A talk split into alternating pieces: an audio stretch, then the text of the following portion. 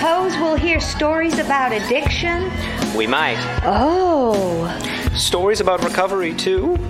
Hmm, but mostly stories about how addiction turns smart, sensitive people into liars, thieves, gluttons, and whores. Liars? And thieves? And gluttons and whores. Oh, liars, thieves, gluttons, and whores. Oh my. Liars, thieves, gluttons, and whores. Oh my.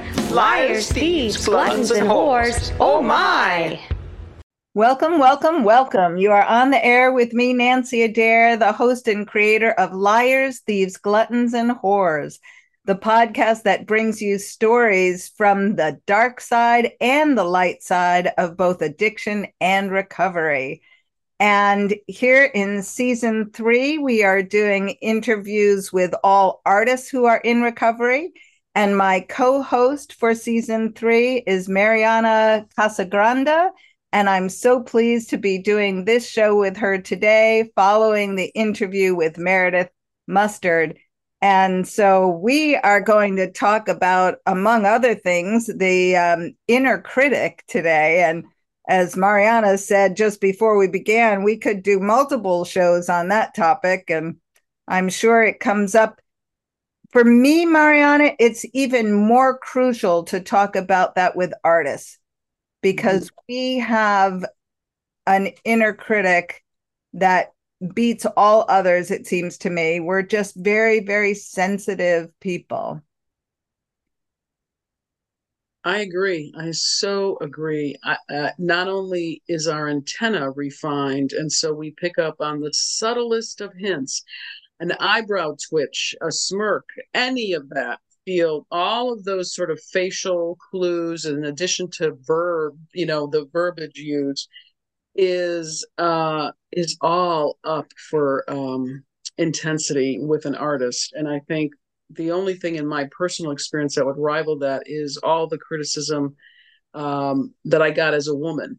You know that's about the same level of criticism and and size and body stuff you know so i would link those two together but yes, you're right. Um, we are sensitive creatures um, with a capital S for sure. Yeah, definitely. You know, it's interesting. I was just mm. reflecting mm. back on a book I was listening to on Audible about confidence. And they were talking about key areas about building self esteem. That a key area is your physical body. Mm-hmm body size, but features. And, you know, whether you are skinny like Twiggy if you grew up as I did in the 60s, or, you know, like mm-hmm. uh, what is the norm? What is the acceptable standard? And they talked about status in community and they talked about wealth. And mm-hmm they really didn't talk about artistic expression, which for me as an artist, expressing myself mm-hmm. in the arts is like being naked.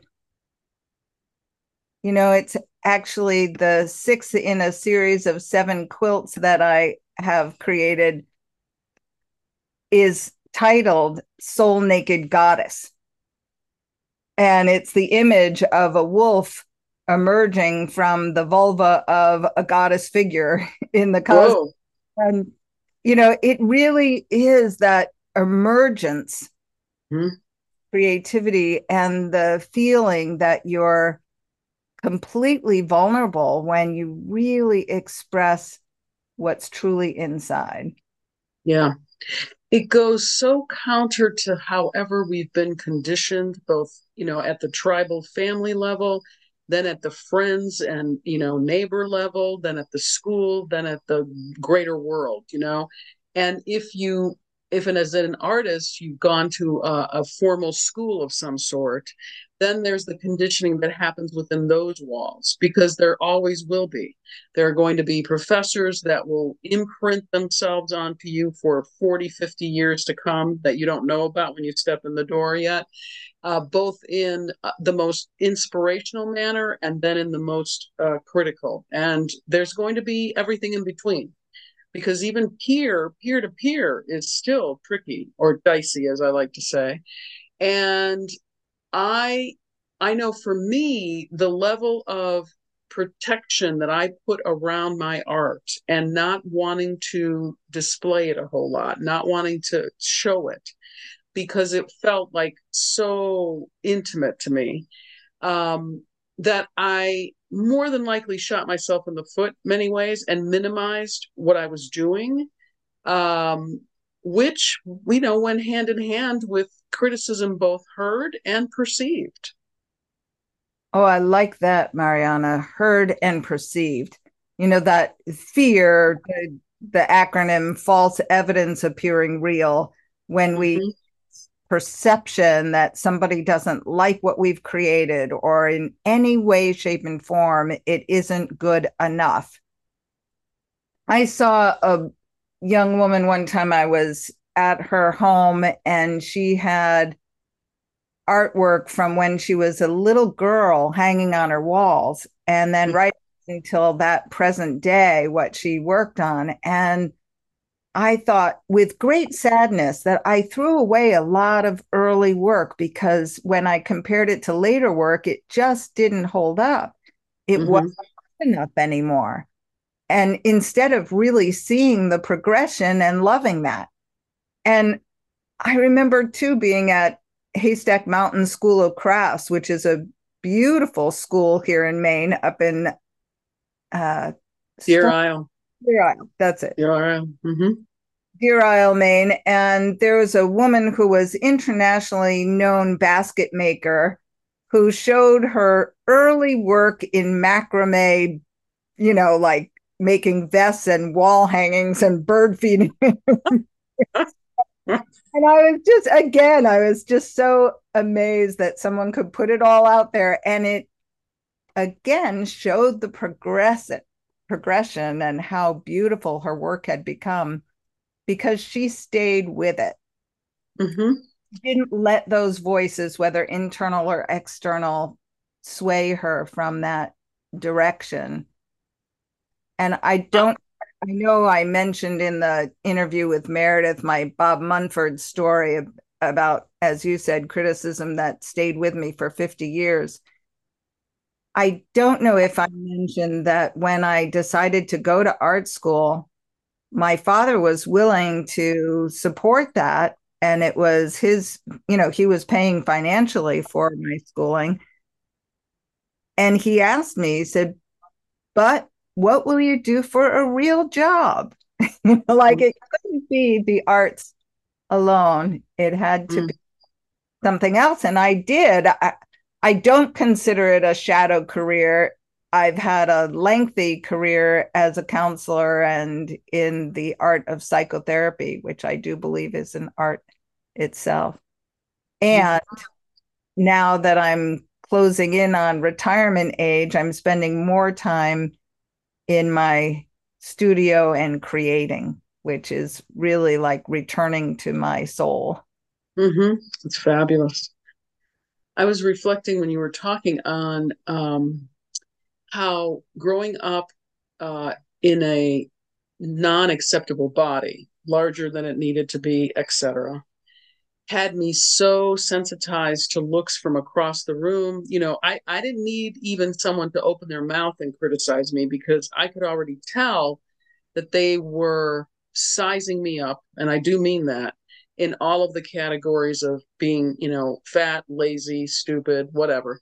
And that was a precursor uh, it, it was a join for me line up with the creativity because i think there was a part of me i know there was a part of me that thought to myself how could anything that i produce be good enough if i'm not good enough there's no way you know and so even at a young age it um it it began to create in me a need for secrecy, a need for not showing off because I couldn't and I couldn't imagine what I would show off about anyway. And that when I looked at my artwork, wherever it was, it wasn't good enough. And so the the idea that you just mentioned about allowing others to see a progressive sequence of work happened in school because that was to be expected but I never hung on to a lot of my work because it wasn't good enough. And I and I knew that going in. I would compare, you know, etc. But but even when I was different in my expression, I didn't value anything that was coming from my own inner narrative at all. I had no value on it because I had no value in me. And until that changed, there would there would be no way anything i that came out of my hands that came out of my being was going to be unworthy enough for me to even show it to someone other than a professor or whoever or uh, you know a fellow peer but i you know i had a um, deep reluctance around that because i just thought well i know what's going to happen um, so you know the struggle around the inner critic is more to me as I look back because it's gone right now. It's gone. I haven't had it in a long time.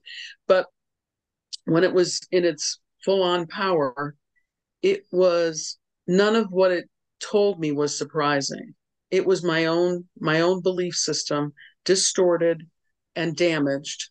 And then of course people would come in and say things and I would I would, you know, add to the heap basically.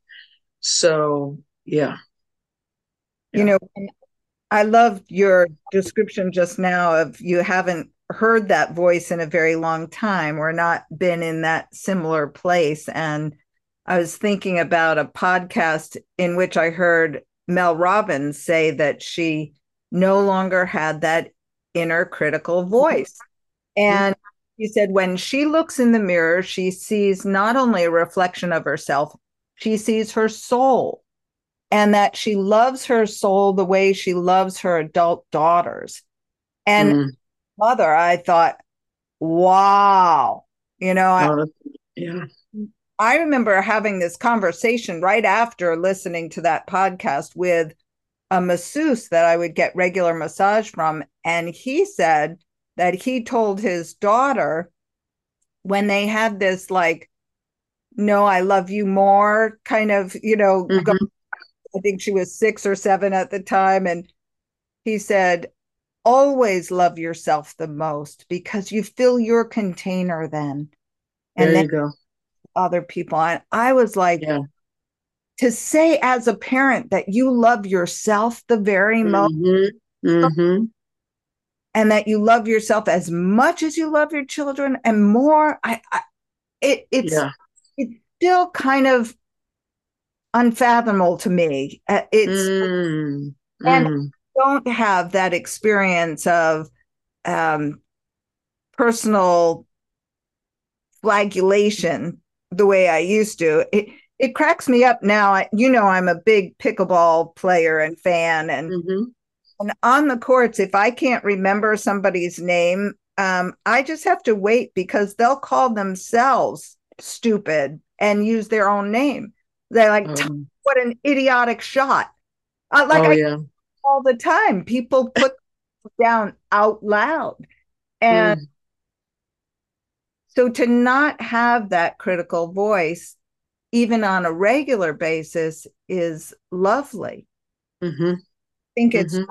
way too acceptable. Like I try when I make a really good shot and someone compliments me on it, or even if they don't, I try to compliment myself and mm-hmm. say, job, because it's not kind of politically correct. Correct. Right. The the so a couple of things. This just flew through my head, so I want to just reply to what you were or respond to what you were saying. Um, when I I had uh, for two and a half years, I think did a once a month meeting. Uh, this was on the phone, pre Zoom. And uh, myself and two other women artists, or three, actually, there were four of us, who would each have, uh, we, we went through Julia Cameron's books. And one of her earliest pieces was to was to build out of scraps of flotsam and jetsam in your studio you know whatever you had around to build your critic to actually literally give it form so that you had something to look at. And at first, of course, I poo pooed this. I was like, oh, this is so stupid. But I thought, Mariana, shut up, do what you're supposed to do, spend the week, get it all done. So I did. I went all out. I had teeth, you know, the whole, I just created this monster. And that's what you called it, your inner monster. And we all, uh, I believe, took pictures and put it on our Facebook post, you know, so everybody could see everybody's monsters. And it was hysterical. And I, and her request was keep it in the studio, put it on a shelf or something, and remember to look at that every time you have your little dialogue going on. And boy, did that make a difference. It was so effective. Then, after that kind of settling into place, and at the same time, for me, being more and more firmly anchored in recovery around food and, and body issues and things, what ended up happening was I began to get a lot of input from various sources uh, that I respected that the body was the container of the divine, no more and no less. And that I had not been treating it with the respect and the love that it deserved. Because regardless of what my body looked like on the outside, especially now, of course, with the ever fascinating process of getting older, um, you know, all of that rolls out. Um, it's it houses the true authentic self and as a result, that has changed a number of things in my perspective. And it's changed how I feel about the act of creation. And so in the morning, when I wake up, I have to think to myself, and I don't do this every day because I forget. The most radical thing I can do today is love myself thoroughly, with or without anyone else's notice, approval, commentary, or support because it is radical to love yourself as a woman in this world and as an artist. And that has become a really interesting uh, experience. I'll leave it at that. You know, that brought me back to a few years ago. I was doing some personal coaching with a coach from Italy. And I don't know how it came up, but we were working on my prayer life and we were working on how I name myself in the mornings because I used to name myself as an addict and alcoholic. And I started to name myself as a celebrated and gifted artist and healer and a very grateful recovering food addict. And nice. I say that now in front of every prayer, whether it be morning or night or before I eat my meals. And it's so nice to really believe it and accept it with that kind of acknowledgement. The mm-hmm. word celebrated came to me during meditation. And I first was like, I'm not a celebrated artist. I could accept that I'm a gifted artist and healer, but celebrated? And she really pulled out no stops and said, You do celebrate the arts, don't you? And you do celebrate yourself being an artist, and you are celebrated by others that love your art. And for me, you know, it it came down to some of those um again uh, political community cultural like if your work is shown in big galleries mm-hmm. new york mm-hmm. city at the you know mm-hmm. mm-hmm. Um you know if your work is purchased and um it brings in high figures it's you know then right. it's if you have your own gallery you know there's always something more too yes I, but it's like yes. Either way, you can oh there's always somebody better, faster, bigger, more financially wealthy, whatever. If mm-hmm. you're game of comparing. Mm-hmm. And mm-hmm. Al Anon slogan, compare and despair, which I really love because right. what I've learned to do is not covet or criticize someone else's prosperity to be in awe of it complement and identify versus compare. Mm-hmm. And I seem to be prospered myself, you know. So mm. it's yeah. interesting in the um, dialogue with Meredith, we did talk about the dialogue with the inner critic, and she was more like disparaging. And I've done a lot of work on embracing. It's almost what you said about the monster, making the monster mm-hmm. present, mm-hmm. having a space mm-hmm. studio. Mm-hmm. Really do love that idea, Maria. Mm-hmm. See what mm-hmm. I've actually made a few um, dolls recently. I call them dolls. It, it's symbolic. One is um, it's called "No Longer Waiting to Take a Stand." Mm. The other one is the uh, shapeshifter, and I say them in a morning meditation after doing yoga, or, or, actually, it's during yoga. There's a twist on my chair, so the dolls sit right behind my meditation area, and I say, Good morning, no longer waiting to take a stand, and shapeshifter, and seer of the unseen, and guardians of the north. You know, I just have these mm-hmm. Mm-hmm. out of me for the. Oh. Med- well, I think that's the thing, you know if I um, what the monster did symbolically for me was begin the process of uh, understanding that while it had had that you know character in my life i began to laugh at it and really kind of go you know there's something here. And and becoming able to see the shadow part and recognizing it's not something to put in a bag and drag behind you like I had for years. It is something to be embraced and to be brought in because it is part of who I am. But it won't have the dominance that it has when it's separate and held apart from me.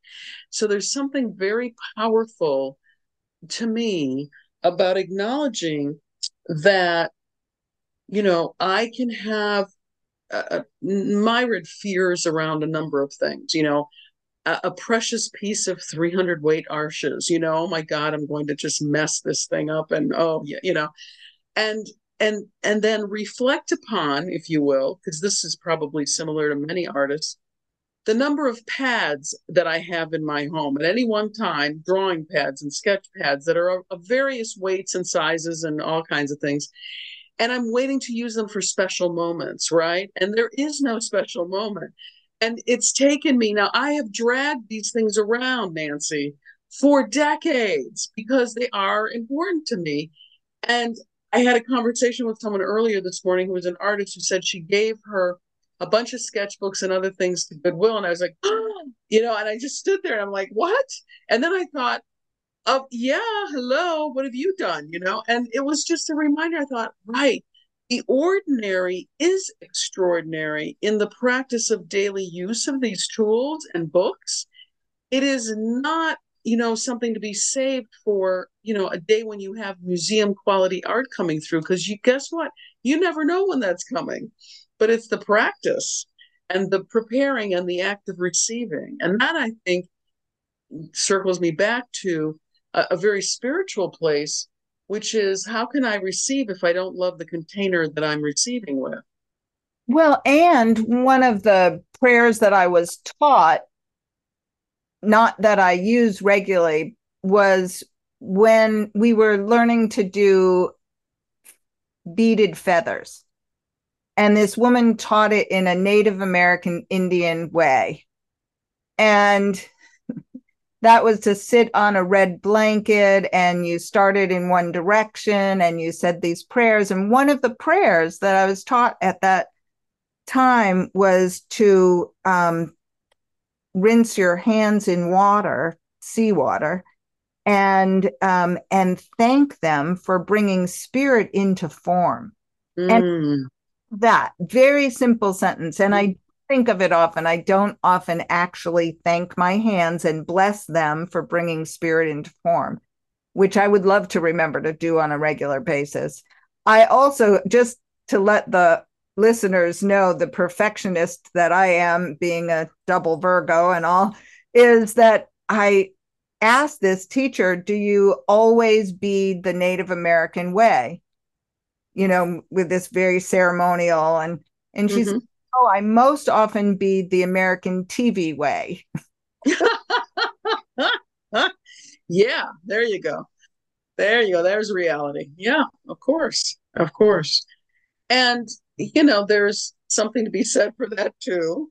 That when our mind is engaged in, you know, the TV, whatever, there's a part of us that gets freed up. And so then we have things coming in, you know, insight and uh, awareness comes in. I find that happening a lot when I wash the dishes, when I'm in the bathroom, oftentimes. It's just when my body is in some other rhythm, walking, then it just frees that piece up. It it releases whatever needs to be released. Um, and I, yeah, you know, we're so privileged as artists to make things. And it is, you know, the state of creation is a powerful thing. And I remember hearing one woman say that when a woman gives birth, okay, and she's in the process of labor and giving birth, she is the shaman because she's got one foot in the spirit world, one foot here, and her body is the conveyor of a soul coming through to this planet and beginning its journey again in another life cycle. And what is more powerful than that? There isn't anything. And so artists have the same process, you know, in the same way. We're very shamanic. And I recognize this now after many decades that often our work creates a reaction in others that makes them fearful, that makes them stand back and go, you know, because it's so powerful. And it doesn't always get heard or received that way because it doesn't get said that way. But I remember um, many fellow women artists talking about some brutal criticisms that they received from their professors. And looking back, what they were doing was more authentic to who they were, but it wasn't what was acceptable through this professor's eyes. It was too, I don't know if they wanted to call it too feminine or too, whatever they called it, it doesn't matter, whatever diatribes they used. But the impact on that, those particular women was like branding, you know, it was like being branded. I mean, it was really, it, it, took a long time for most of those women to get over it. And I'm I'm not even sure if that's the appropriate words. But anyway, it so it is I think it takes a lot of courage as an artist to move forward in the conviction that what is coming out of you will lead you somewhere, is something, and needs to be followed and, and birthed without ex- needing exterior support and acknowledgement and all of the all of that it takes a lot of courage. And i applaud anybody who has walked that walk and continues to have a studio and continues to make things and continues to have a messy studio. You know what i mean? If you only saw my studio today and the fact that the rest of my house you know it it it overflows into of other course. dining room the living room you know yes. different parts of a project. And i have every year i create a vision board for myself about the year ahead. And last year on my vision board i remember selecting this piece of writing that said if you can think of a thing to create, you can create the space to create it in. Oh, I like that. With it's really wonderful because I was Hmm. like, at some points, I'm like, well, no, I can't figure that out. And this year, I discovered something new, which is so like, I always wondered how did Edison come up with bamboo for the light bulb filament? You know, and Hmm. for me, it's just the things that come through us as the conduit, as you Yeah. just between you know universal cosmos and the present day and a woman at the quilting group that i quilt with back in april had a tablecloth an outdoor picnic cloth that had flannel on the back side hmm put cotton against flannel it sticks so I didn't have large enough walls in my studio to have a design wall. for the quilting that I do. And I was able in my dining room to hang up an old picnic cl- tablecloth backward, you know, so the vinyl to the wall and the flannel is forward, and I could put up the blocks to continue my design work. And I just think of that saying like, if you can think of a thing, you can think of this, you can create the space to create the thing. I'm like, oh, that is awesome. What a great solution. And then to be able to stand back and look at those squares and see the bigger picture, right? Um, I mean, it's such an important and vital piece of making a piece of work, especially when it's large. You need to be able to step back and get a perspective and see what's working and what's not, or what needs to be tweaked and moved and whatever. Um, fabulous, absolutely fabulous. What a great and what a great second life for that t- tablecloth. and it's movable and portable, and you can roll it up and it can be a wall again if it needs to be. now that's versatility and creativity. Love that. Love that. All of the things that come with being an artist in today's world. So, no kidding. Hmm. Let's wind up. Um, okay. Is there anything that we haven't said that really needs to be said about the inner critic and loving yourself, being the vehicle for spirit to take form. I think one thing I'd like to say to finish this uh, for me uh, is that with emotional and spiritual maturity comes discernment. And the discernment process is so crucial to discern what out of critique is critique and what is criticism and to know that there's a world of difference between the two. Because critique is about bettering something, it's about fine tuning, it's about um, removing the dross, it's about looking at what's essential and important to whatever it is that's being formed. And criticism is a whole other situation and doesn't necessarily have a lot as, as much truth or verity that uh, that I have often ascribed to it but it's also more about the person who's uttering that than it is about me and what I'm doing and so the discernment gives me the space to to reclaim my authentic power as an artist and move forward period I love hearing that, Mariana. And I think about the quilt that's right beside me that I'm currently sewing on the binding. And it's a man bound to the horn of a fire breathing dragon and a woman coming to the rescue with a sword wielded above her head.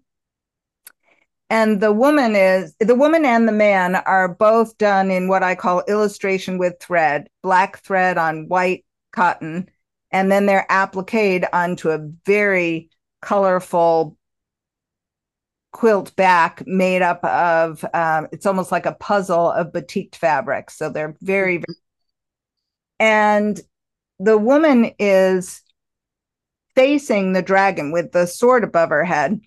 And i remember asking the artist who taught me this technique of illustrating with thread is over in england and I asked her to be a mentor during a time when I was staying at home and working on a couple of pieces. Uh, I did what I call an artisan residency at home. During COVID, it was necessary, but I designed a whole process, including having mentorship during the time that I took off from work to work on my art. And I asked her about this piece and sent her photographs and she said the perspective is wrong.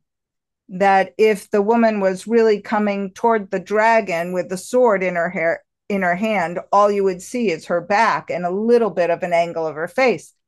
And i realized that that's true and this is folk art and what i want my audience to see is this woman's face.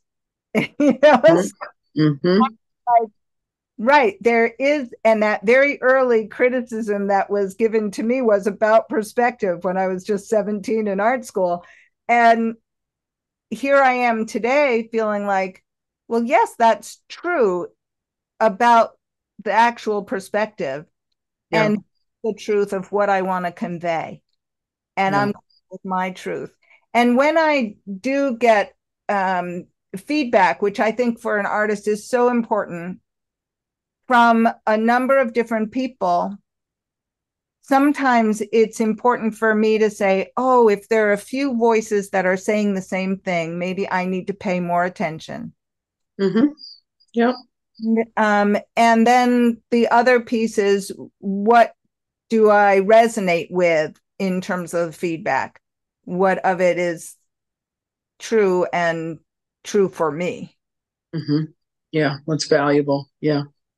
Yeah. Yeah. So for Right. years, I, I've known people who couldn't um, put their work out in public because the fear of criticism. And it is a journey to, I think it starts with this loving oneself and making space for the inner critic and not taking it all that seriously. And knowing that not everyone's going to love your work because it's not for everyone. Right. And that's the other thing. That's the other piece. It really isn't. Our our language in our artwork speaks to a specific population of people i think. And they'll know it when they see it. And you know those are the folks that are going to make an effort to come talk to you and connect with you because they're getting you know what you're putting out there. Um and that's enough. That's enough right? Yeah.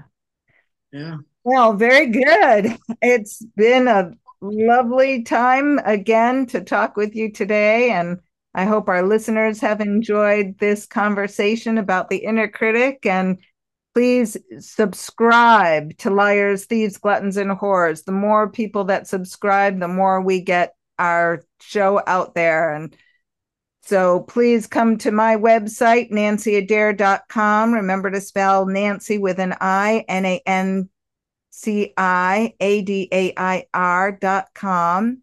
And you can go to the podcast page and subscribe right there. There's also wonderful merch for LTGW, just a shirt with liars, thieves, gl- gluttons, and whores on it. Who wouldn't want a sweatshirt or a hoodie like that? or a cap or a bottle, a water bottle. Um, all kinds of great merchandise. So check it out and let us know on our Facebook page. Again, liars, thieves, gluttons, and whores, especially if you want to hear more about a particular topic or make comments about the shows. Um, we'd love to hear from you. Thank you. And thank you all for listening. We enjoy this time together and uh, hope that everyone else is, enjoys it as well. And if you have any interest in the work that I do, you can find me on marianacasagranda.com and uh, avail yourself of the information at that website. Thank you so much. Do you suppose we'll hear stories about addiction? We might. Oh. Stories about recovery, too? Mm, but mostly stories about how addiction turns smart, sensitive people into liars, thieves, gluttons, and whores. Liars? And thieves? And gluttons and whores. Oh, liars, thieves, gluttons, and whores. Oh my. Liars, thieves, gluttons, and whores. Oh my. Liars, thieves, gluttons, and whores. Oh my. Are you a fan of Liars, Thieves, Gluttons, and Whores podcast? Do you want to support the show and show off your love for LTGW? Look no further than You Can Do merch store brought to you by host and creator Nanci Adair.